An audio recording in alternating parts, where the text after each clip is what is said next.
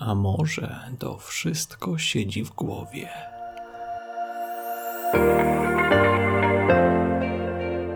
Na to i na wiele innych pytań już za chwilę odpowiem w tym podcaście.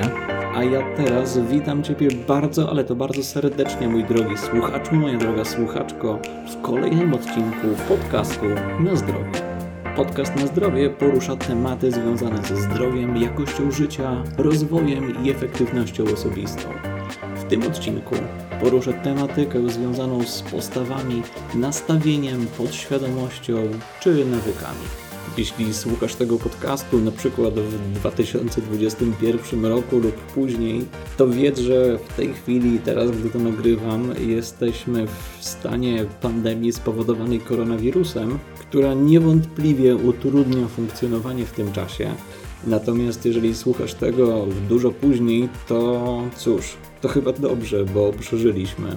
Temat tego podcastu męczył mnie już od dłuższego czasu i ostatnie wydarzenia związane z wirusem wystawiły go trochę na próbę w moim przypadku. Sprawdzałem na sobie, jak to działa i jak ogólnie wpływa na moje nastawienie. I to, co mogę powiedzieć, to to, że ciągle tylko utwierdzam się w tym, o czym za chwilę będę mówić. Czasami zastanawiam się po prostu, co odróżnia od siebie ludzi.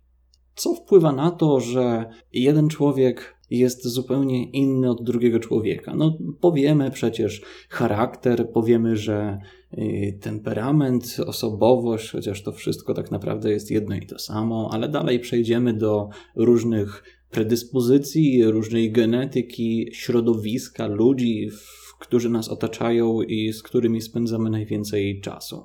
Na pytanie, co odróżnia od siebie ludzi, nie da się łatwo odpowiedzieć. Jednak według mnie są takie czynniki, które wpływają na tak naprawdę całe życie człowieka, determinują jego życie w bardzo silny sposób i których co prawda nie da się łatwo zmienić, ale można, można nad nimi pracować. Myślę tutaj o postawach, nastawieniu podświadomości, nawykach i wszystkim tym, co zakwalifikujemy również do tej grupy. Przejdźmy może do tego, co to są nawyki, postawy, nastawienie, przekonania czy podświadomość. I tym razem nie chcę tutaj czytać nudnych definicji z Wikipedii czy w różnych innych portali. Chcę po prostu powiedzieć, jak ja to widzę, jak ja to czuję. E, ten temat jest dla mnie o tyle ciekawy, że on troszeczkę wystawia mnie, wystawia mm, tak jakby moją koncepcję, mój paradygmat dzisiejszego świata na próbę. E, I myślę, że za kilka lat, może kilkanaście lat, będę mógł wrócić do tego i będę mógł przekonać się. Kurczę, jedzie jakiś chyba Dobra, już przejechała jakaś ciężarówka. W każdym razie wracając, y, będę mógł po prostu przekonać się, czy miałem rację, czy to, co do tej pory zauważyłem, to czego się nauczyłem, jest prawdą. Ja mam taką wadę, która jest jednocześnie zaletą.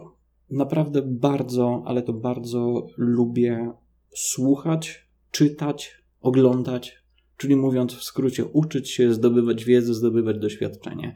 Myślę, że nie tyle lubię to bardziej niż na przykład tworzenie, ale mam tak, że po prostu zdecydowanie wolę słuchać, czytać, oglądać, niż po prostu tworzyć. I fakt, może gdybym tworzył więcej, to miałbym już tych treści dużo więcej, może miałbym też większą popularność, może te treści byłyby po prostu dużo obszerniejsze niż teraz są ale ja chyba nie czułbym się z tym dobrze. I to jest może jedna z moich postaw, może to jest właśnie moje nastawienie, ale pewien rodzaj satysfakcji sprawia mi właśnie to, że zdobywam dużo tej wiedzy. Jeżeli już ją przekazuję, to czuję się z tym dużo lepiej, że przekazuję ją opartą o wiele różnych źródeł, o wiele różnych innych doświadczeń zdobytych przez ludzi, których słucham, których obserwuję, których czytam. Ale co to jest ten nawyk? Bo o tym chyba przed chwilą mówiłem. Nawyk to jest nic innego jak czynność, którą wykonujemy bez lub z bardzo małym wykorzystaniem siły woli, czyli czynność, do której nie musimy się w jakiś sposób motywować, y, którą, której nie musimy angażować świadomie, tylko po prostu ona tak podświadomie, tak, tak z niczego nam przychodzi. U większości osób takim przykładowym nawykiem jest po prostu mycie zębów wieczorem czy rano. I to nie jest czynność, co do której musimy się motywować, co do której musimy zbierać siły i tak jak niektórzy z aktywnością fizyczną, mm, jak, jak ja bym bardzo chciał wyjść, ale w sumie to mm, tak nie wiem, ja nie, tak nie bardzo. Mm, tak, bo tu trzeba się ubrać, tu się trzeba zmęczyć, tu trzeba wyjść, tu trzeba dojechać na tą siłownię albo sobie zrobić ten spacer. I w ogóle nie, to ja już sobie chyba lepiej posiedzę w domu. No, w takim przypadku na pewno możemy powiedzieć, że ta aktywność fizyczna nawykiem nie jest, mm, ale to jest troszeczkę może przerysowany przykład. W każdym razie nawyk będzie każdą czynnością, do której nie musimy się jakoś specjalnie motywować. Natomiast postawa, nastawienie, przekonanie, będę tych pojęć może troszeczkę wbrew psychologii używać naprzemiennie i wymiennie. Uważam, że postawa, nastawienie, przekonanie to jest po prostu zespół jakichś tam naszych wewnętrznych przeświadczeń, naszych wierzeń, tego co uznajemy lub co nie za prawdziwe i w jaki sposób reagujemy. To znaczy, ktoś może mieć taką postawę czy przekonanie, że zdrowie jest dla niego ważne. I wtedy on będzie robić, myślę, że dość dużo, żeby to zdrowie utrzymać, czyli będzie faktycznie przejmował się tym, jak się zachowuje, co robi, żeby to zdrowie wspierać. Ktoś może mieć natomiast postawę czy nastawienie takie, że jolo żyje się tylko raz i nic tak naprawdę mnie w życiu nie obchodzi oprócz e, zaspokojenia swoich dotychczasowych, codziennych, zwykłych potrzeb i po prostu e, tu raz się napiję piwka, tu raz sobie wciągnę coś nosem, tu, tu raz sobie po prostu skoczę na bungee i wszystko jest git. Podświadomość i świadomość to są niesamowite, naprawdę niesamowite zagadnienia i tematy. Mm, one są trudne. Chciałbym je poruszyć w jakimś dobrym artykule, w jakimś podcaście, ale one są dla mnie po prostu takim trochę utrapieniem, męczą mnie troszkę, dlatego że one są niesamowicie złożone i chociaż ja tak naprawdę zdobywam o nich wiedzę już od, no żeby nie skłamać, 10-12 może lat. Kiedyś to było takie troszeczkę mniej świadome. No właśnie. Ale już przez ostatnie te 7-8 lat to naprawdę świadomie czytałem, słuchałem, oglądałem różnego rodzaju książki, podcasty, audiobooki, artykuły, badania, wszystko inne, co tylko się dało, wypowiedzi ekspertów, wywiady na ten temat. I tak naprawdę rozumiem już, jak to działa, wiem, jak to działa, wiem, co to jest ta świadomość, podświadomość, ale nadal jeszcze tego nie czuję. W każdym razie podświadomość to jest, hmm, zróbmy taką analogię do jakiegoś wielkiego domu. Hmm, świadomość to, jest, to są drzwi wejściowe do tego domu, gdzie stoi taki lokaj i po prostu wpuszcza albo nie wpuszcza tego, co chcemy. Tego, co on chce tam po prostu wpuścić albo co, co chce odrzucić, czyli taki bramkarz. I ta świadomość jest dość wąska, no bo tylko te drzwi e, jakby ten, ten bramkarz obsługuje wyłącznie te drzwi. Natomiast podświadomość to jest całe wnętrze tego domu i te wszystkie okna, dach, komin i to wszystko inne, co, co tam widzimy. Działa to tak, że nad podświadomością troszeczkę nie możemy panować. To znaczy, można oczywiście ją jakoś okiełznać, ale podświadomość oznacza wszystko to, co dzieje się w naszej głowie, w naszym umyśle, poza świadomością, czyli wszystko to, czego ten bramkarz stojący w tym wielkim, przy tym wielkim domu, przy drzwiach, nie widzi i nie, może niekoniecznie słyszy. No jak ktoś narobi hałasu dużego, no to pewnie usłyszy, ale no tak, ta, tak właśnie działa ta nasza y, podświadomość. Wszystko to, co się prześlizgnie niejako, umyka naszej świadomości i zostaje gdzieś tam w środku, czasami może wyjdzie przez to drugie okno.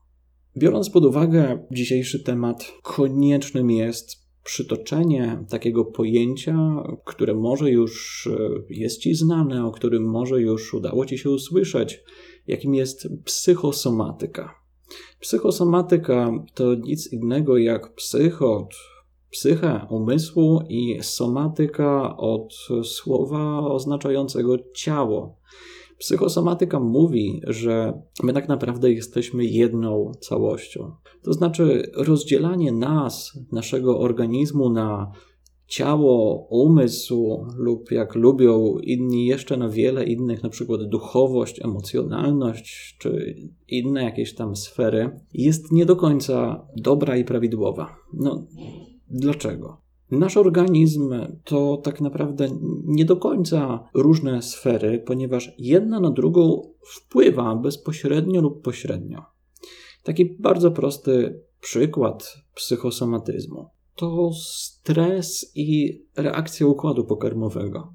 Czy wystarczy tak naprawdę wyłącznie czymś, nazwijmy to psychicznym, się stresować, na przykład dowiedzieć się, że stało się coś złego, żeby poruszyć w organizmie lub zmienić działanie jakiegoś, nazwijmy to somatycznego, czyli cielesnego układu, jak na przykład układ pokarmowy? No oczywiście. Gdybyś był w pracy i odebrał telefon od policji, że właśnie spalił ci się twój dom, który przed chwilą wybudowałeś, to myślę, że mimo tego, że tak naprawdę usłyszałeś wyłącznie coś psychicznie, to twoje całe ciało zacznie nagle reagować dość intensywnie. Czyli strach, dreszcze, ciarki to wszystko może być spowodowane wyłącznie reakcją psychiki, czyli wyłącznie zaangażowaniem psychiki, a reakcja ta będzie odczuwana również w ciele. No właśnie, czyli wychodzi na to, że to jest tak naprawdę jedno i to samo. Może taki troszeczkę przyjemniejszy przykład podniecenie i reakcja narządów płciowych. Przecież wystarczy pomyśleć o czymś, co jest dla nas przyjemne, pomyśleć o Y, jakiejś pięknej dziewczynie, przystojnym facecie i ta reakcja następuje. I w drugą stronę, jeżeli powiedzmy dotknie cię albo przytuli cię dziewczyna czy chłopak, no to tak naprawdę wtedy twój umysł też troszeczkę odpływa i przestaje reagować tak jak dotychczas. I możesz na przykład chwilowo zapomnieć o tym, o czym przed chwilą myślałeś, myślałaś. I właśnie przez tę reakcję spowodowaną cielesnością zmienić swoją psychikę na chwilę, czyli to, o czym myślisz. Tak samo jest zresztą z wszelkimi zaburzeniami psychicznymi, nerwicami, napadami lęku, paniki i tym podobnymi. To są reakcje, które dzieją się w naszej głowie, a mają bezpośrednie przełożenie na reakcję, na funkcjonowanie naszego ciała. No i to jest oczywiście coś, co jest dobrze potwierdzone naukowo, co może potwierdzić każdy psychiatra, psychoterapeuta czy psycholog. Często w drugą stronę pewna, e, pewne wystawienie się na przykład na uczucie ciepła, na zamknięcie w jakimś niewielkim pomieszczeniu, na otoczenie się jakimiś ludźmi, czyli coś, co można by było rzec jest bardzo cielesne, spowoduje właśnie ten napad lęku, napad paniki, odrealnienie, odosobnienie czy różnego rodzaju inne przypadłości psychiczne. No, na psychosomatyzmie może skupię się jakoś innym razem, bo nie chcę, żeby też o tym wyłącznie był ten podcast. Natomiast warto wiedzieć, że nasz organizm to jest jedna całość i bardzo dalekim od prawdy jest twierdzenie, że można skupić się tylko na przykład na rozwoju psychicznym, a całkowicie zaniedbać ciało. Oczywiście mamy przykłady, na przykład, e, przykłady na przykład super. E, mamy przykłady wybitnych naukowców, chociażby Stephen Hawking czy ktokolwiek, którzy mieli naprawdę mm, bardzo, bardzo duże problemy w ogromnym uproszczeniu, jeśli chodzi o ciało, a ich umysły były bardzo sprawne, ale to nie znaczy, że te umysły nie byłyby jeszcze bardziej sprawne, gdyby to ciało było sprawne. Albo na odwrót, to pojawiła się taka reakcja związana z jakimś dysonansem, że skoro to ciało jest niesprawne, to ich umysły przejęły w pewnym sensie bardzo dużo, nazwijmy to, siły, energii, i przez to były aż tak sprawne. Tak naprawdę trudno jest e, powiedzieć, jak to działa i dlaczego. Natomiast niewątpliwie jedno na drugie wpływa. Nie uważam, to e, myślę, że bardzo ważne jest i chcę to podkreślić. Nie uważam, że da się na przykład samym myśleniem zmienić zupełnie wszystko, na przykład wyjść z depresji. Żeby nie było wątpliwości, bo ktoś, kto może tego słuchać, zaraz pomyśli, że jestem kolejnym szarlatanem, który twierdzi, że jak wyjdziesz do ludzi poruszasz się troszkę i zaczniesz myśleć pozytywnie, to wyjdziesz z depresji. Nie, no właśnie nie i właśnie o tym też za chwilę będę troszeczkę mm, bardziej mówić, że to nie jest takie łatwe i nie da się tego tak łatwo zrobić. Ale warto zwrócić uwagę, że samo to jest już w pewnym sensie jakimś przekonaniem. To znaczy, co by było, gdyby tak naprawdę różnego rodzaju zaburzenia i problemy psychiczne, problemy, które wymagają terapii lub przepracowania tego w jakiś inny sposób, wynikały właśnie z tego, że mamy bardzo silne, bardzo, bardzo, bardzo głęboko zakorzenione przekonanie, nastawienie, które mówi nam, że jest właśnie tak, jak być powinno, i po prostu, że tego w inny sposób nie zmienimy. Ha, no właśnie. I sam się czasami nad tym zastanawiam, czy takie coś może być prawdą. Przejdźmy zatem do omówienia różnego rodzaju przykładów, e, może takich sytuacji, troszeczkę ogólników, gdzie nastawienie, nawyki, podświadomość i postawy mają kluczową rolę. Pierwszym z nich na pierwszym ogień niech pójdzie dzisiejsza pandemia. Pandemia koronawirusa, czyli sytuacja, która tak naprawdę zaskoczyła większość z nas, jeśli nie wszystkich, swoim ogromem. I może nawet niekoniecznie sama sytuacja związana z wirusem, ale to, co różnego rodzaju rządy, to, co władze robią, wprowadzają w różnych krajach, to, że nagle zamykana jest gospodarka, to, że nagle musimy siedzieć w domu, nie możemy robić zbyt wiele rzeczy. Zapewne wiele tych e, dzisiejszych obostrzeń będzie bardzo mocno krytykowanych już w przyszłości. Więc jeśli słuchasz tego podcastu później niż w 2020 roku, to wiedz, że może tak dla przypomnienia, Teraz mamy taką ala powszechną kwarantannę. Wszyscy powinniśmy siedzieć w domu. Mamy wyznaczone jakieś zakazy zgromadzeń, musimy chodzić od siebie dwa metry. W sklepie nie może być więcej osób niż ilość kas razy trzy. Jakieś specjalne godziny dla seniorów są wprowadzane. Nikt nie wie, jaki to ma sens, no ale to chyba trochę taki populizm pod publikę wszystko jest robione. I mm, kluczowe wydaje się teraz nastawienie ludzi do tej sytuacji, w jaki sposób oni do tego podchodzą, czy się stresują, czy się załamują, bo jeżeli ktoś już mm, na samo słowo koronawirus, choroba, pandemia, epidemia y, się zaczyna bardzo mocno stresować, mm, to może prowadzić taką osobę do skutków niekiedy nawet o wiele gorszych niż chociażby samo zakażenie się tym wirusem. No i kryzys, utrata pracy, czyli widmo tego, co spotkało naprawdę wiele branż, w tym niestety również moją, ponieważ większość mojej aktualnej w chwili nagrywania tego podcastu działalności to jest prowadzenie treningów personalnych czy stacjonarnych e, szkoleń. To jest moje główne źródło zarobku, e, którego, mm, które teraz w tej chwili utraciłem. E, ja nie wiem, co będzie, ja nie wiem, kiedy to wszystko wróci do normy, kiedy będę mógł znowu pójść na siłownię i prowadzić ludziom treningi tak jak do tej pory, pomagać tym ludziom stawać się sprawniejszymi, lepszymi, e, bardziej wydajnymi, przede wszystkim zdrowszymi. Nie wiem, ale moje nastawienie jest takie, że po prostu obserwuję, patrzę co jest, co będzie. Natomiast ja mam taką o tyle dobrą sytuację, że mam gdzie mieszkać, mam mnóstwo ludzi dookoła, którzy są w stanie zawsze mi pomóc i nie mam jakichś zobowiązań, kredytów, umów, leasingów, lokali, pracowników, więc to, czy ja będę miał jakiś dwu, trzy, cztero, pięciomiesięczny przestój, nie robi mi aż tak dużej różnicy pod tym kątem, że no nie jest w stanie mnie mm, pozbawić środków do życia. Co natomiast w przypadku osób, które chociażby mają kredyt, dzieci, rodzinę jakąś na utrzymaniu, powiedzmy chorą, mm, jakąś umowę, leasing, cokolwiek tego typu i teraz grozi im utrata pracy, bo pracowali dotychczas w branży turystycznej, eventowej, lotniczej, rozrywkowej czy podobnej. No to może być trudne dla tych osób. I czy rząd jest w stanie im skutecznie pomóc? Nie wiem, będę wiedział prawdopodobnie za kilka miesięcy lub kilka lat, jak zobaczymy, jak ta sytuacja się potoczy.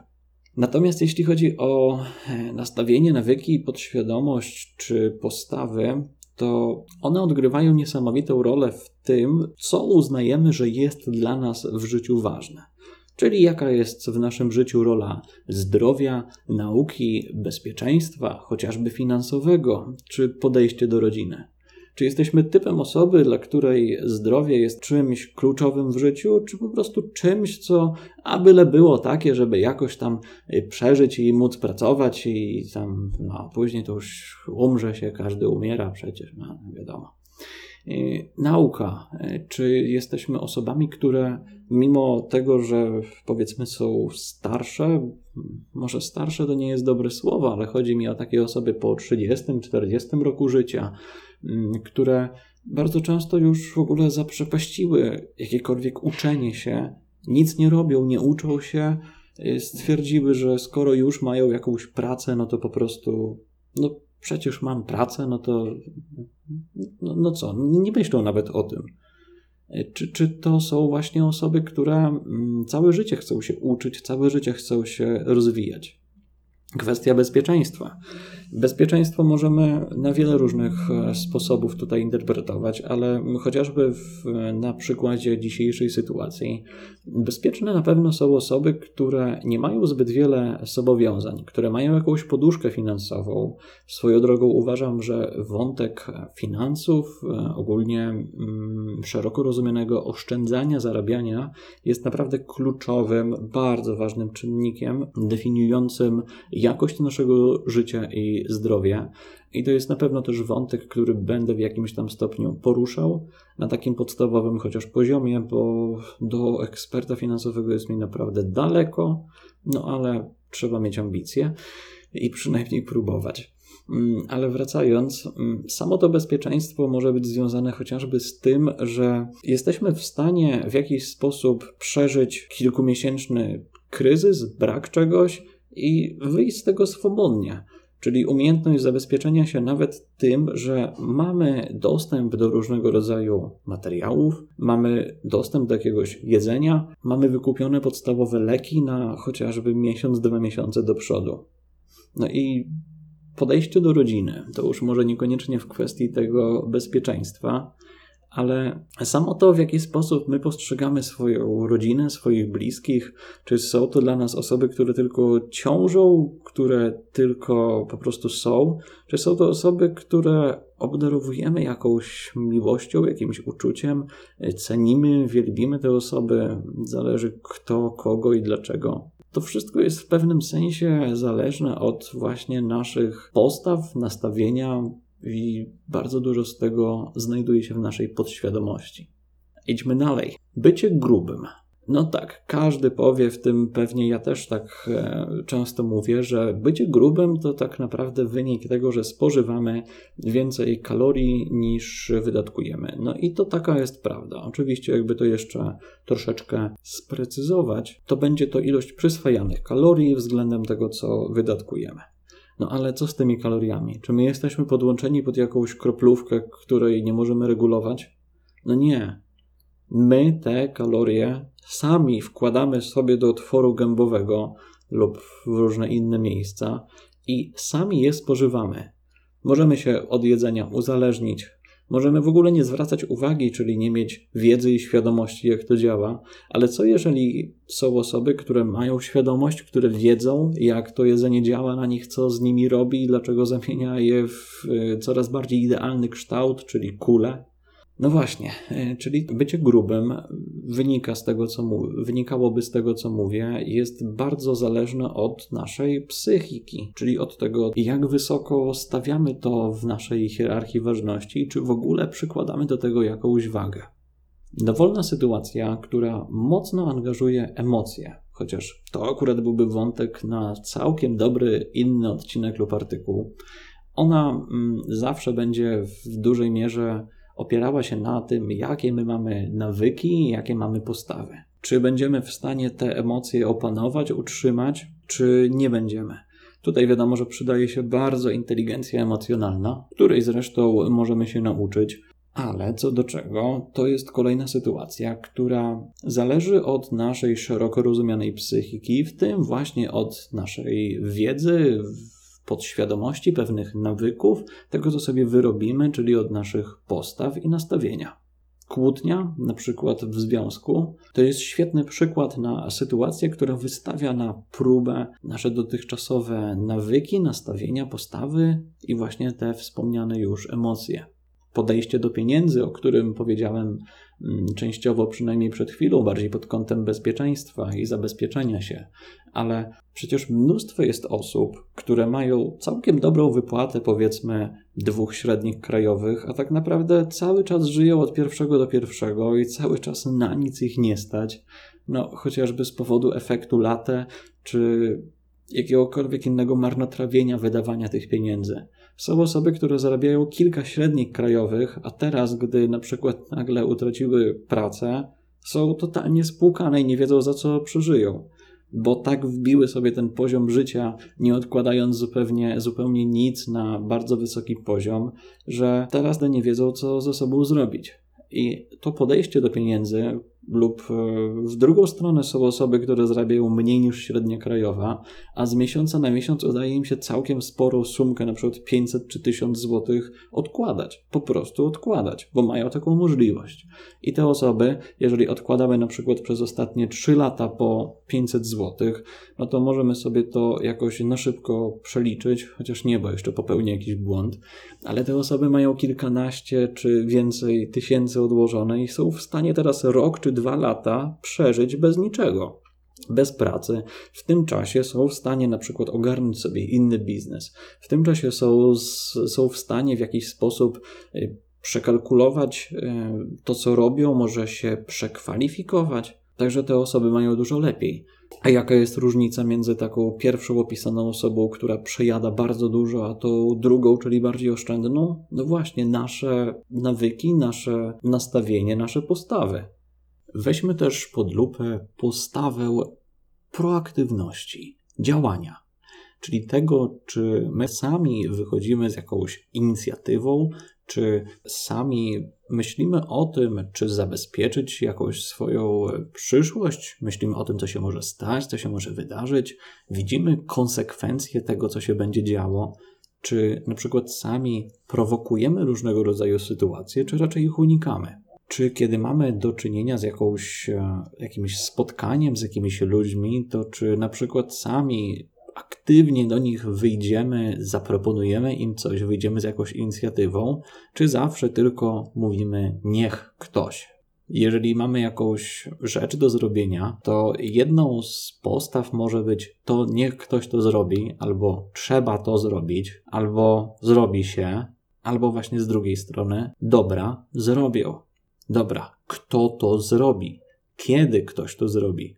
Czyli działanie w sposób konkretny kontra działanie takie odrzucające, taki rodzaj działania, w którym no niech ktoś coś. No ale kto i co? Dalej samoocena, mniemanie o sobie, pewność siebie. To są czynniki, które są właśnie bezpośrednio naszymi różnymi postawami, nastawieniami. One siedzą w podświadomości, często wynikają właśnie z jakichś naszych wewnętrznych nawyków, motywacji, przeświadczeń, tego, co sobie wiemy.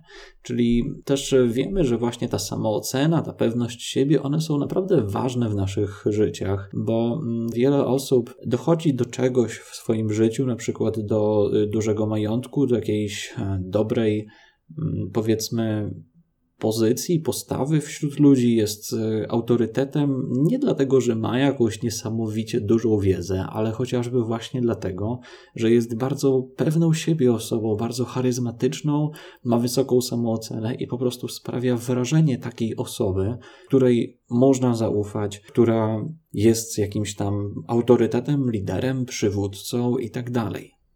Tak samo jak właśnie ambicje czy czyjeś ambicje kończą się na tym, żeby. A, myślę, że jak będę mieć jakąś kawalerkę na przedmieściach, jakąś żonę, żeby jakakolwiek była, może jakieś tam jedno dziecko. No fajnie by było tam te z 2000 zarabiać, żeby nie najniższa krajowa. Mm, no, poszedłbym na siłownię, no to pójdę, może tam wycisnę kiedyś te 50 kilo na klatkę. O, coś tam może zrobię, może się kiedyś nauczę tego angielskiego na B1.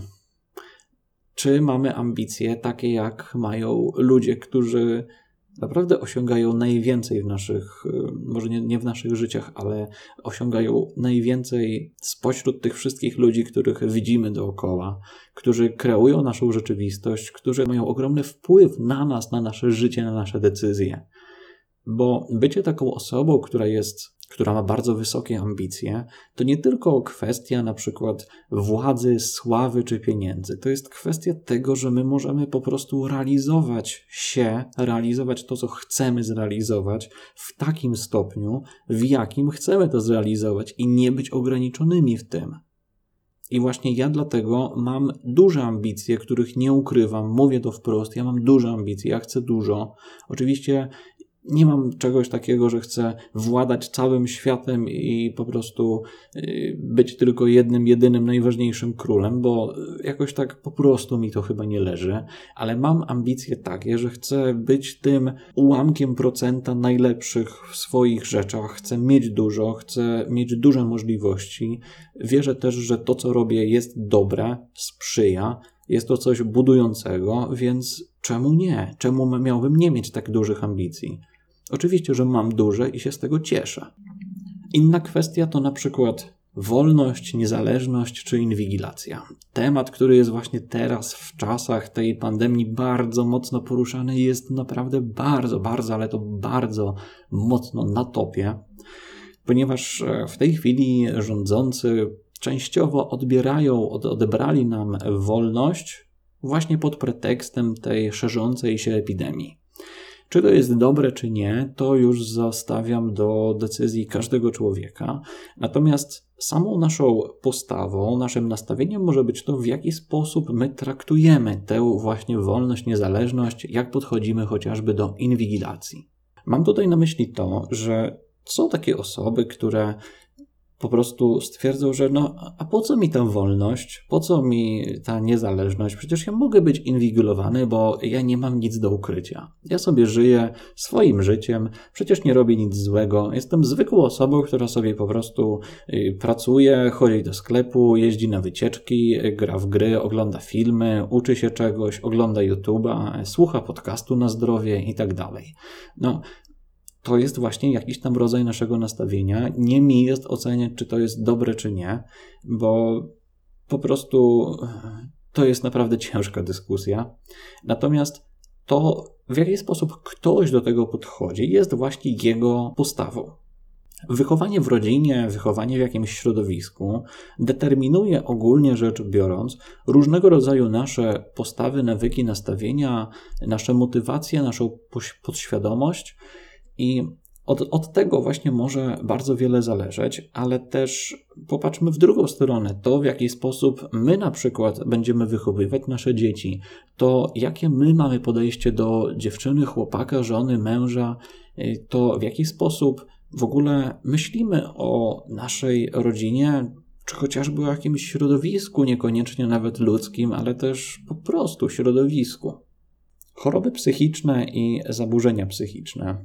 To jest e, dość ciekawy, taki troszkę śliski temat, powiedziałbym, e, ponieważ no, jest trochę w internecie i nie tylko takich e, przeciwstawnych frontów, które niektóre mówią, że choroby psychiczne to jest taki trochę niby wymysł i po prostu to wystarczy wziąć się w garść i tam ruszyć dupę i w sumie wszystko jest ok. E, inni oczywiście powiedzą, że choroby psychiczne to jest coś, nad czym w ogóle nie mamy żadnego mm, panowania i po prostu one są zapisane w genach i tym, co się dzieje dookoła nas, że one zależą od neuroprzekaźników i hormonów, ale swoją drogą, czy my jakimiś czynnościami, aktywnościami, czy chociażby samym szeroko rozumianym myśleniem, próbą nie możemy tych neuroprzekaźników w jakiś sposób troszkę chociaż zmienić, to już na razie oczywiście zostawiam.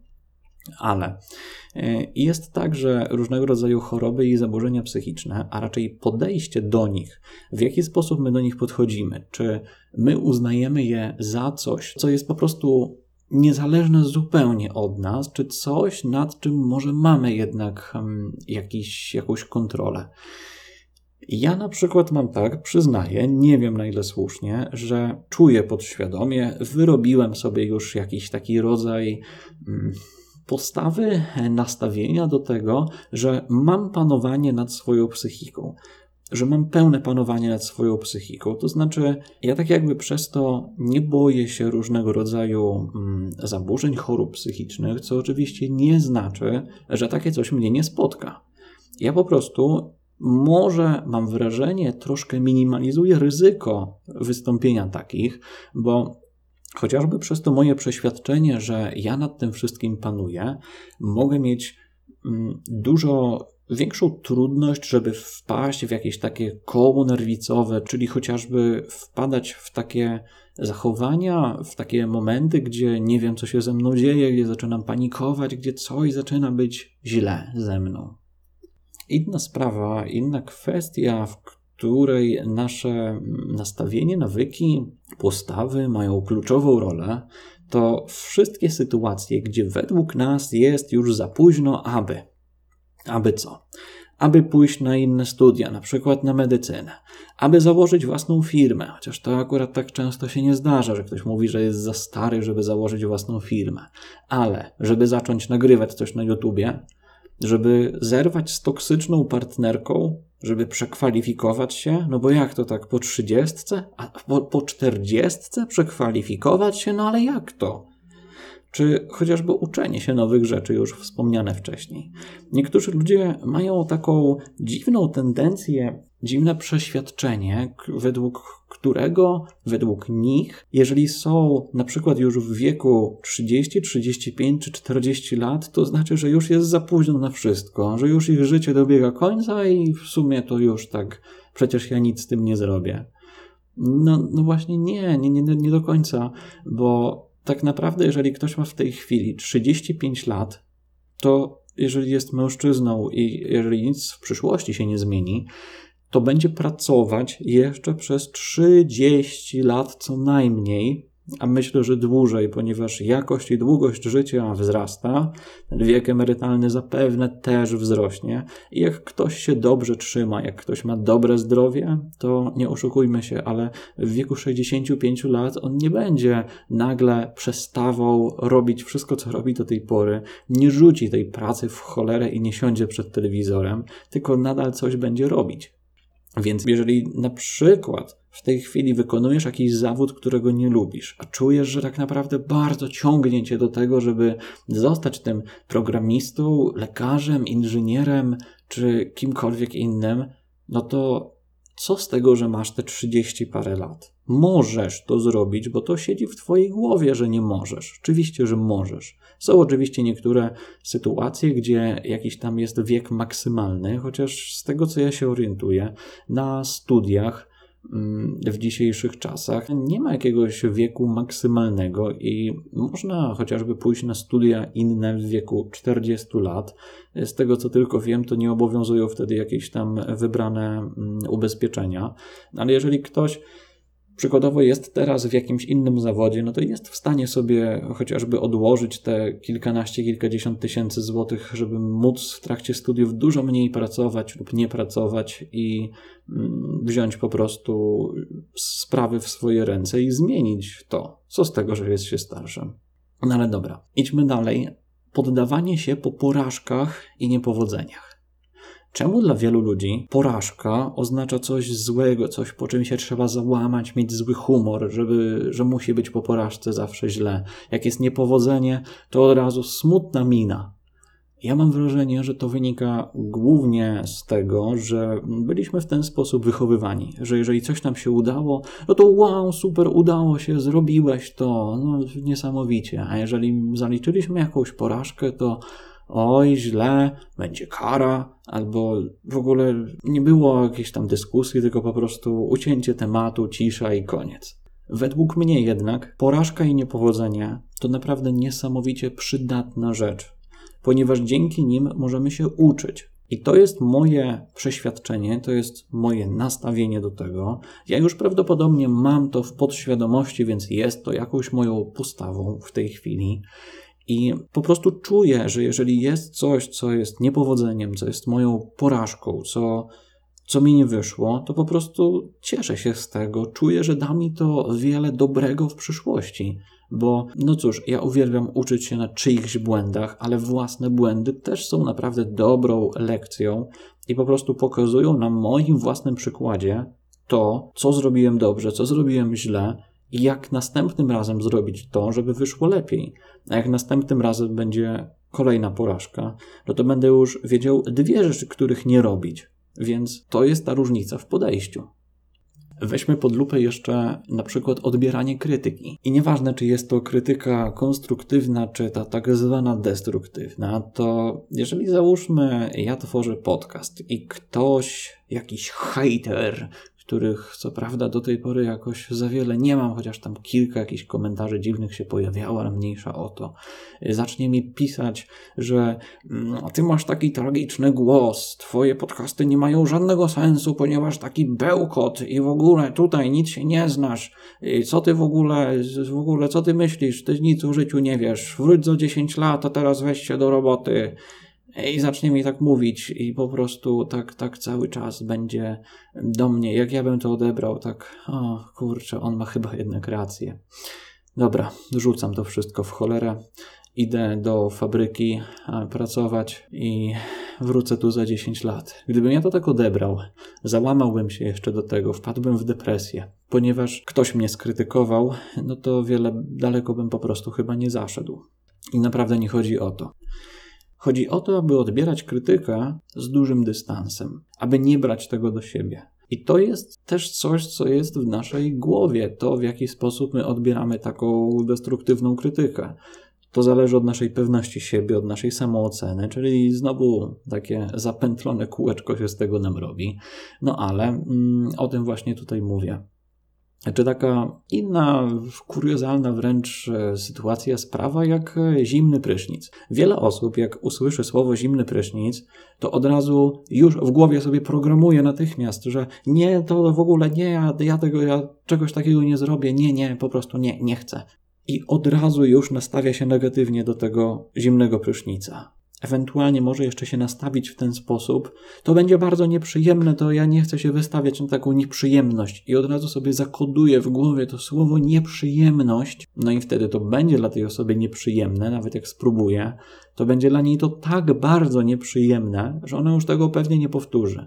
Jeszcze jak sobie w głowie będzie tak ciągle wmawiać i powtarzać, że to jest dla niej takie nieprzyjemne, to jest tak dla mnie ohydne, ach, złe, nie, nie, po prostu nie, nie, nie i ciągle to nie, to to nie wejdzie nam w podświadomość tak bardzo, że nawet gdyby to był gorący prysznic, to my już będziemy i tak odczuwać go y, nieprzyjemnie, bo sobie zakodowaliśmy, zaprogramowaliśmy w głowie, że jest to po prostu nieprzyjemne dla nas moja mama. Pozdrawiam cię, mamo, jeżeli tego słuchasz, y, która nie potrafi nic na komputerze, bo ona wie, że nie da rady. Ona po prostu wie, że sobie z tym nie poradzi. Ona wie, że nie skopiuje pliku na pendrive'a i ona nawet nie spróbuje tego zrobić.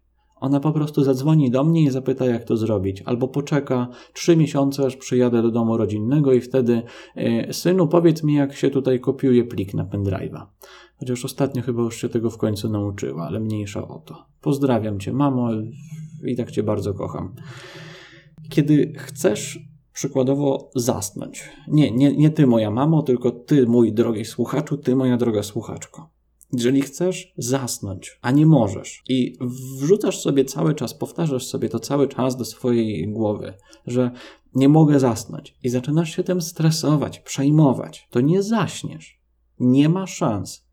Pamiętam jak kiedyś, wiele lat temu, też nie mogłem zasnąć. By, bywały takie sytuacje. Ja naprawdę nie jestem aż takim robotem i też miewam czasami ludzkie zachowania. Też nie mogłem kiedyś zasnąć i pamiętam to, co ja robiłem. Pamiętam, że Denerwowałem się, stresowałem się właśnie tym, że nie mogę zasnąć, przerzucałem się z boku na bok, byłem coraz bardziej ożywiony i co? I nie zasnąłem. I nie wyspałem się tej nocy, zdecydowanie. Natomiast kiedyś później z czasem, jak już odkryłem, jak to działa, to po raz pierwszy chyba, nie, nie wiem kiedy to było, zupełnie nie wiem kiedy to było, ale po raz pierwszy kiedyś spróbowałem tej metody wychillowania się, relaksu. No, zasnę to zasnę, nie zasnę to nie zasnę, co się będę tym przejmował. Nie pamiętam nawet kiedy, ale szybko zasnąłem. Od pory, od tego czasu, kiedy ja zrozumiałem, jak działa nasza głowa, nasza świadomość, podświadomość, e, to w jaki sposób my możemy tym sterować, nie miałem takiej sytuacji, żebym nie mógł przez wiele godzin zasnąć. U mnie zaśnięcie ewentualnie ogranicza się albo do tego, że kładę się i zasypiam w 5-10 minut, albo jeżeli mam taką, taki okres, gdzie nie mogę zasnąć z jakiegoś tam powodu, to zasypiam nie 5-10, ale 15-20 minut. Bo po tych 5-10 minutach stwierdzam, że aha, rozumiem, nie mogę zasnąć, więc trzeba się teraz zrelaksować, nie myśleć o tym, myśleć o czymś przyjemnym, albo sobie tak z zamkniętymi oczami pomedytować, skupić się na oddechu, liczyć i po chwili zasypiam. Tyle. To naprawdę nie jest takie trudne. No i co, możemy to, mm, te wszystkie przykłady i sytuacje podsumować tak, no ale przecież to wszystko to psychika. No właśnie, o to mi chodzi. To wszystko to psychika. To wszystko to nasz umysł, nasze myślenie, nad czym mamy mniejszą lub większą kontrolę. Nie chcę powiedzieć, że możemy tak po prostu to wszystko zmienić, bo prawdopodobnie się nie da, ale prawdopodobnie, bo może jest tak, że tak naprawdę to, że się tego nie da zmienić, to jest właśnie nasze przekonanie, nasza postawa. I gdybyśmy naprawdę uwierzyli w to, że da się zmienić, gdybyśmy naprawdę stwierdzili, że no, no da się to zrobić, to może byłoby nam dużo łatwiej. Twierdzę, że się nie da wszystkiego tego zrobić tak super łatwo, dlatego że mm, to wszystko siedzi gdzieś w tej naszej podświadomości, jest niejako zakodowane. E, jesteśmy po prostu zaprogramowani do tego, żeby twierdzić tak, a nie inaczej. Więc odkopanie tego wszystkiego, przebudowanie tego wszystkiego na nowo może być po prostu bardzo trudne i najzwyczajniej w świecie wymagać czasu. Twierdzę jednak, i to chyba mogę już teraz powiedzieć, śmiało, że według mnie da się myśleniem, psychiką, analizą, czyli po prostu pracą nad tymi przekonaniami, postawami, nawykami, naszymi motywacjami wewnętrznymi osiągnąć bardzo, ale to bardzo wiele. Myślę, że może się mylę, ale myślę, że da się również zmienić charakter, da się zmienić niejako osobowość, stać się na przykład z takiego bardziej introwertyka, trochę bardziej ekstrawertykiem, z choleryka bardziej takim, może niekoniecznie flegmatykiem, ale sangwinikiem. Myślę, że da się zmienić bardzo dużo. Na pewno możemy pracować e, i powinniśmy, tak myślę, pracować nad różnego rodzaju przekonaniami i postawami doty dotyczącymi takich rzeczy jak mm, właśnie kwestie związane ze zdrowiem, kwestie związane z tym, co robimy, a czego nie robimy, tego, e, to jak odbieramy różnego rodzaju sytuacje, to czy jesteśmy proaktywni, czy raczej tacy mm, czekający na to, aż się wydarzy i niech ktoś coś i trzeba zrobić, czy chociażby samo to, jak odbieramy porażki i niepowodzenia. No ale jak to wszystko kształtować i co konkretnie robić? Jeśli chodzi o nawyki, nawyk kształtujemy w bardzo prosty sposób. Robiąc i powtarzając daną czynność, robiąc i powtarzając daną sytuację, powtarzając daną reakcję i po prostu robiąc, robiąc, robiąc, robiąc świadomie do skutku. Od razu powiem, jest taki mit, że przez 21 dni trzeba wykonywać jakąś czynność, aby stała się ona nawykiem. Niestety albo na szczęście tak nie jest. Jedne nawyki kształtuje się trudniej, inne nawyki kształtuje się dużo łatwiej. Niektóre czynności, takie relatywnie proste, jak na przykład y, wiązanie butów y, najpierw lewy, a później prawy, jeżeli robimy to odwrotnie, możemy zmienić, mogą, może stać się to naszym nawykiem nawet w kilka, kilkanaście dni, jeżeli tylko świadomie zaczniemy po prostu to wykonywać w inny sposób. Natomiast nawyki takie dużo trudniejsze, związane chociażby z naszym z naszą reakcją, z naszym słownictwem mogą być do kształtowania na przełomie nawet wielu miesięcy, a niekiedy nawet kilku lat. Nawyk z początku wymaga siły woli, więc stopniowo po jednym kształtujmy tego typu nawyki, czyli nie starajmy się robić wszystkiego naraz. Nagle dzisiaj zmieniam wszystko, co do tej pory robiłem i po prostu moje życie dzisiaj z takiego e, tak zwanego przegrywa staje się po prostu życiem identycznym jak e, życie jakiegoś tam e, człowieka sukcesu, jakiegoś tam znanego miliardera, który po prostu wstaje o 5 rano, biega przez dwie godziny, a później pracuje przez 12 godzin jednocześnie ma czas na relaks, rodzinę i po prostu nie wiadomo co jeszcze. No, no, no nie, tak to się nie da. Tak myślę, że się nie da. E, prawdopodobnie się tak nie da. Nawyki dobrze jest zastępować. Przydałoby się oczywiście, żebyśmy zastępowali raczej te gorsze nawyki tymi lepszymi, a nie na odwrót, aczkolwiek no nie będę nikogo zmuszał do tego typu hierarchii. Na przykład podjadanie możemy zamienić chociażby z chipsów na jakieś dużo bardziej zdrowe rzeczy, które możemy podjadać, chociażby jakieś kiełki czy nie wiem co, ale wtedy jest to zamiana nawyku. Czyli jeżeli mamy nawykowo taki, mm, takie zachowanie, że siedzimy i na przykład oglądamy telewizję, czy oglądamy jakiś film, serial, cokolwiek e, i jednocześnie jedną ręką sobie tam podjadamy coś, to niech to nie będą chipsy, tylko właśnie coś dużo zdrowszego. Nawyk niejako zostanie, zostanie on na razie zaspokojony, będzie on z nami, więc nie, nie będziemy czuli tego dużego dyskomfortu spowodowanego tym, że nie mamy nic teraz pod ręką, ale będzie dużo lepiej pod tym kątem, że po prostu go zamieniamy i, i tyle. Późne chodzenie spać. Yy, Trudno jest to potraktować jako jakiś nawyk, może to jest raczej takie przyzwyczajenie, ale tu warto przyjrzeć się nawykom, które mamy przed snem i to je próbować zmienić. Jeżeli my nawykowo przed snem włączamy jakąś, jakiegoś Facebooka, Reddita, wykop, YouTube'a, czy nie wiadomo co jeszcze, i po prostu tak skrolujemy i przeglądamy wszystko, co tylko tam wlezie, i tak z 22 robi się druga, to znaczy, że to jest nasz zły nawyk i może zamiast tego trzeba zamienić to przeglądanie internetu na przeglądanie książki, która nas, znając życie, dość szybko uśpi. Nawykowo możemy też na przykład wydawać na coś pieniądze.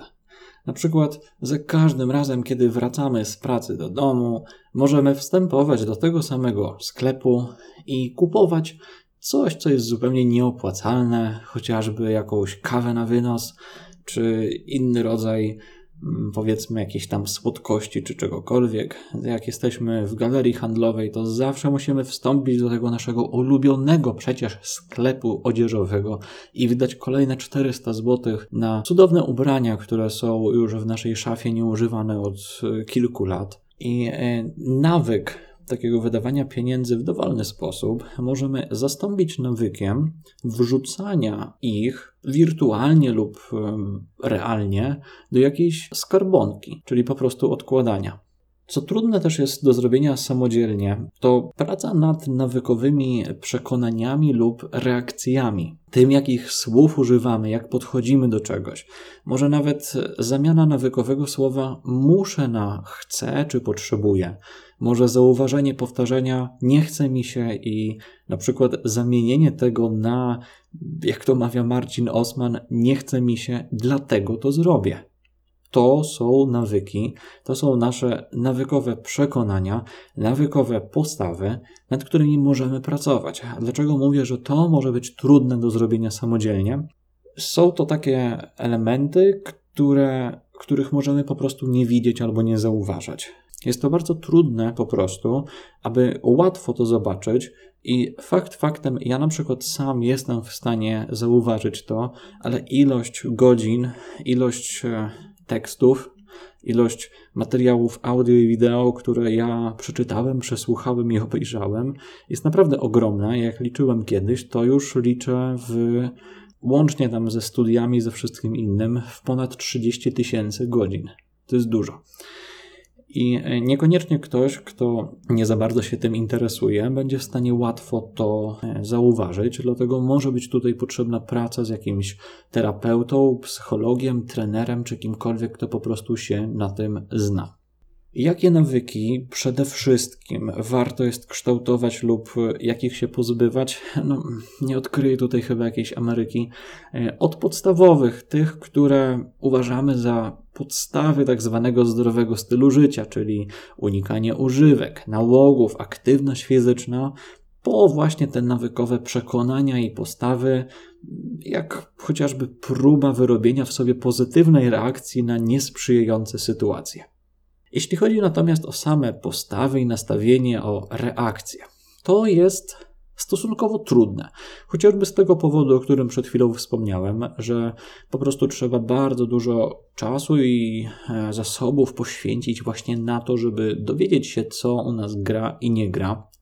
Myślę jednak, że jest e, bardzo trudne, aby zmienić je tak po prostu, ale z pewnością trzeba i warto próbować chociaż mieć to nastawienie, że chcę to zmienić. Czyli wyjść z założenia, że no no raczej nie da się tak stryknąć palcem i od razu mieć całkowicie inne nastawienie do życia, ale chcieć mieć to inne nastawienie do życia, chcieć zmienić, chcieć po prostu, aby to się zmieniało, chcieć to robić.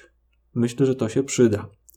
Weźmy pod uwagę, skąd te postawy i przekonania się biorą. Jak wspomniałem, są one kształtowane przez całe nasze życie, przez otoczenie, sytuacje, ludzi, te właśnie czynniki kodują niejako naszym charakterem, osobowością wyniki tychże postaw przekonań. W jaki sposób więc to zmienić? Trzeba zmienić otoczenie, więc przede wszystkim unikać toksycznych ludzi. Tak, ja wiem, że to nie jest łatwe w wielu przypadkach, szczególnie jak toksyczna jest rodzina albo takie otoczenie, z którym niejako się zżyliśmy, ale próbujmy zawierać dobre znajomości. Nawet taka banalna, prosta sytuacja jak pójście na siłownię. Pójście na siłownię może powodować to, że najzwyczajniej w świecie zapoznamy kogoś, kto będzie mieć całkiem inne nastawienie niż większość ludzi, z jakimi do tej pory się zadawaliśmy. I samo to może wpłynąć już na zmianę.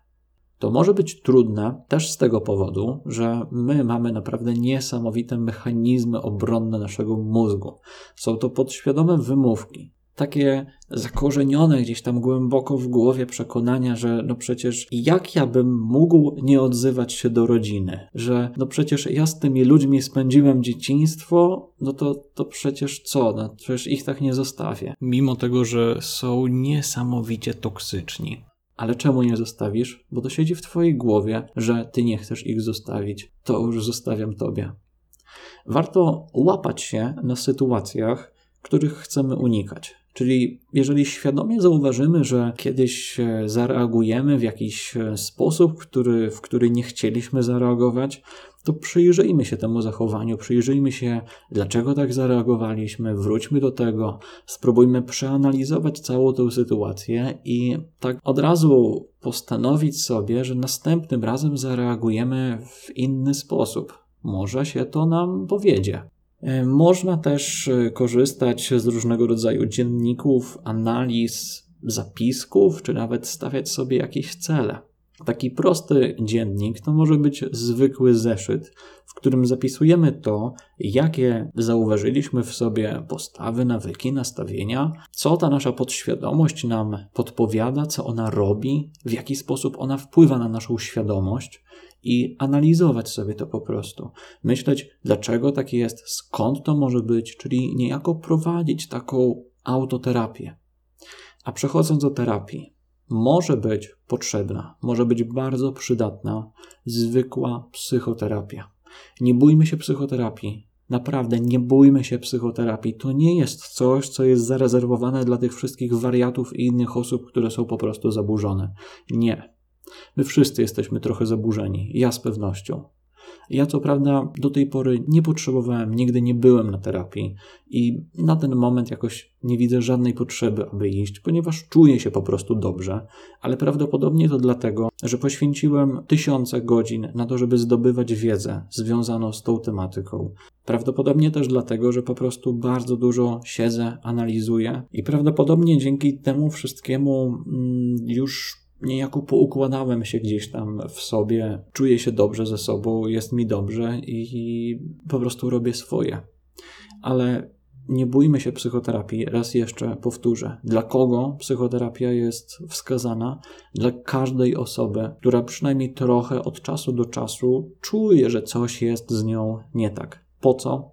No właśnie po to, żeby poprawić się, żeby czuć się ze sobą lepiej, żeby mieć większą satysfakcję z życia, żeby pracować nad swoim zdrowiem i fizycznym, i psychicznym, i społecznym, i duchowym, i wstaw sobie, co tu tylko jeszcze chcesz. Dlaczego warto pójść na psychoterapię? Dlatego, że ona może zmienić Twoje życie, ona może realnie zmienić nastawienie Twoje do całego życia, wpłynąć na życie nie tylko Twoje, ale też również Twoich bliskich, Twojej rodziny, Twojej partnerki, partnera, Twoich dzieci. A to może się bardzo przydać. Samodzielna terapia jest jak najbardziej możliwa, ale ona wymaga po pierwsze czasu, po drugie naprawdę dużej, głębokiej analizy i nie zawsze jest ona na tyle skuteczna, co terapia ze specjalistą. Oczywiście nie mówię tutaj, że każdy po wysłuchaniu tego podcastu powinien teraz natychmiast i od razu iść na jakąś psychoterapię i tylko szukać w sobie czegoś, co jest złe. Nie, wręcz przeciwnie. Ja myślę, że powinniśmy szukać tego, co jest dobre, głównie się skupiać na tym, co jest dobre, ale też eliminować to, co czujemy, że jest najgorsze. I jeżeli sami nie po prostu, jeżeli sami nie potrafimy wyeliminować tego, co jest dla nas słabe, co nam przeszkadza, co zauważyliśmy, albo jeżeli właśnie nie zauważamy tego, co nam przeszkadza, a jednak czujemy, że coś nam przeszkadza, to właśnie według mnie jest najlepszy moment, najlepsza przyczyna ku temu, żeby na psychoterapię pójść. Przechodząc tak powoli na spokojnie do podsumowania, Chciałbym dosłownie w skrócie jeszcze tylko e, na podstawie tego, co przed chwilą mówiłem, powiedzieć, co to jest według mnie postawa, nastawienie, nawyk, podświadomość, ale już teraz ogółem.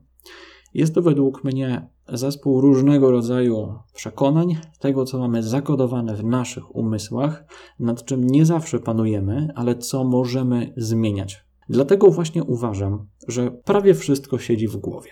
To znaczy, że nasze życie niejako zależy od tego, co właśnie mamy w tych głowach. Możemy zmieniać to, co mamy w głowach w jakiś tam sposób i w jakimś tam stopniu, więc możemy tym samym zmieniać nasze życie.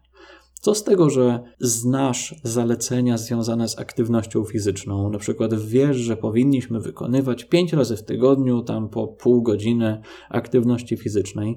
Jak po prostu tego nie robisz, to nic nie zmienia. Co z tego, że wiesz, że nie powinno się spożywać cukru, utwardzanych margaryn i przetworzonej żywności, jak i tak ją spożywasz? Co z tego, że wiesz, że sen jest bardzo ważny, jak codziennie chodzisz spać o drugiej, trzeciej, wstajesz niewyspany rano i zapijasz to wszystko tylko pięcioma kawami lub energetykami? No, no nic, nic z tego nie wynika, że ty wiesz.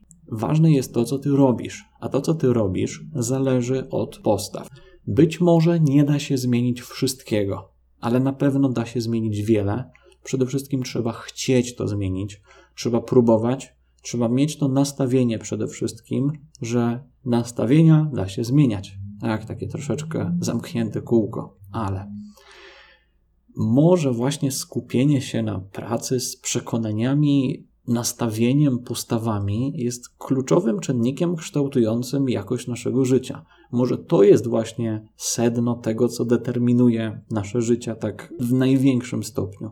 Może to jest to takie brakujące ogniwo, o którym rzadko się mówi, i wcale nie jest tak, że to zdrowe żywienie, że to aktywność fizyczna, że to sen, że to radzenie sobie ze stresem, że to środowisko, że to ludzie, którymi się otaczamy, y, którymi się otaczamy, tylko właśnie może to są nawyki, postawy, nastawienie, podświadomość. Może to jest właśnie klucz do najlepszej jakości życia, jaką możemy sobie zrobić. Im dłużej żyję, im dłużej się uczę, im dłużej zdobywam jakąkolwiek wiedzę, im więcej doświadczam, tym bardziej się utwierdzam w tym właśnie przekonaniu, że to jest klucz.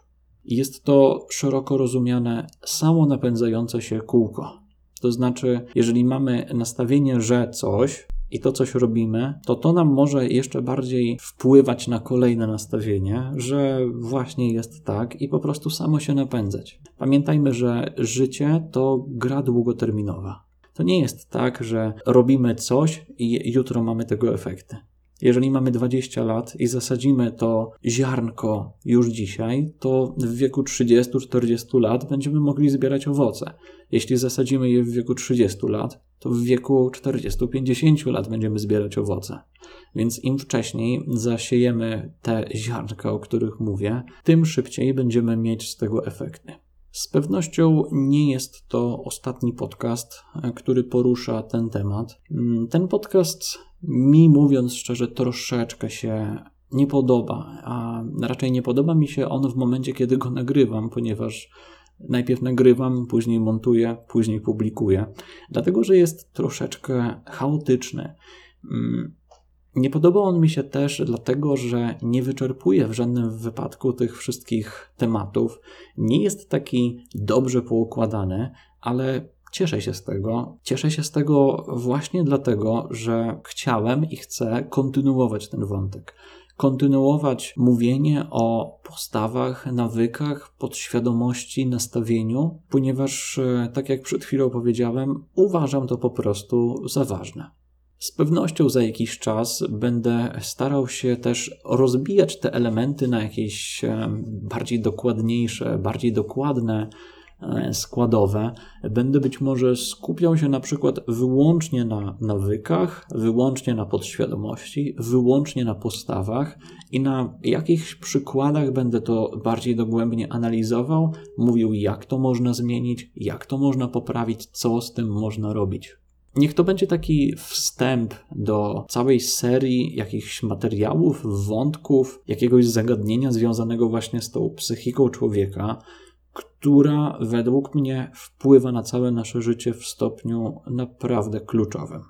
Mam nadzieję jednak, że udało Ci się wyciągnąć coś z tego podcastu, że w jakiś sposób skłonił cię on do zastanowienia się nad tym, jak to wszystko działa, dlaczego to działa w ten sposób, dlaczego jest to dla nas ogólnie rzecz biorąc ważne. Na pewno kolejny odcinek lub kolejne kilka odcinków podcastu nie będzie dokładnie o tym samym, o czym mówiłem dzisiaj, ponieważ chcę zrealizować kilka takich troszeczkę odrębnych wątków, ale za jakiś czas postaram się zrobić jakąś część drugą, lub e, jeżeli nazwę ten właśnie podcast, którego słuchasz w tej chwili wstępem, to może zrobię z tego jakąś całą taką delikatną serię, taki, taką ala playlistę związaną właśnie z psychiką człowieka. Każdym razie, to już wszystko, jeśli chodzi o ten odcinek. Ja Ci bardzo, ale to bardzo serdecznie dziękuję za wysłuchanie, za pozostanie ze mną do końca. Daj znać w komentarzu w dowolnym medium na mojej stronie, e, na Facebooku, na YouTubie lub gdziekolwiek indziej, co Ci się podobało, co Ci się nie podobało. Możesz mi też napisać maila, kontakt do mnie znajdziesz na mojej stronie internetowej sebastianchuciak.pl ukośnik kontakt. Daj znać też, o czym chciałbyś, chciałabyś e, usłyszeć e, następny podcast i jaką tematykę poruszyć. A przede wszystkim, jeśli chodzi o ten podcast, powiedz mi, jaki element, jaki wątek najbardziej Ci się spodobał, najbardziej Cię poruszył, w największym stopniu wpłynął na, na to, co do tej pory miałeś zakodowane w głowie lub co po prostu myślałeś, o czym myślałaś. To wszystko, jeśli chodzi o ten odcinek podcastu. Ja Ci życzę dużo zdrowia, dobrego samopoczucia, realizacji tego, co chcesz zrealizować, a przede wszystkim dobrego nastawienia, dobrych postaw, które będą sprzyjać Ci w budowaniu Twojego życia w taki sposób, w jaki chcesz, aby to życie wyglądało. A my słyszymy się w kolejnym odcinku podcastu Na zdrowie. Trzymaj się, na razie.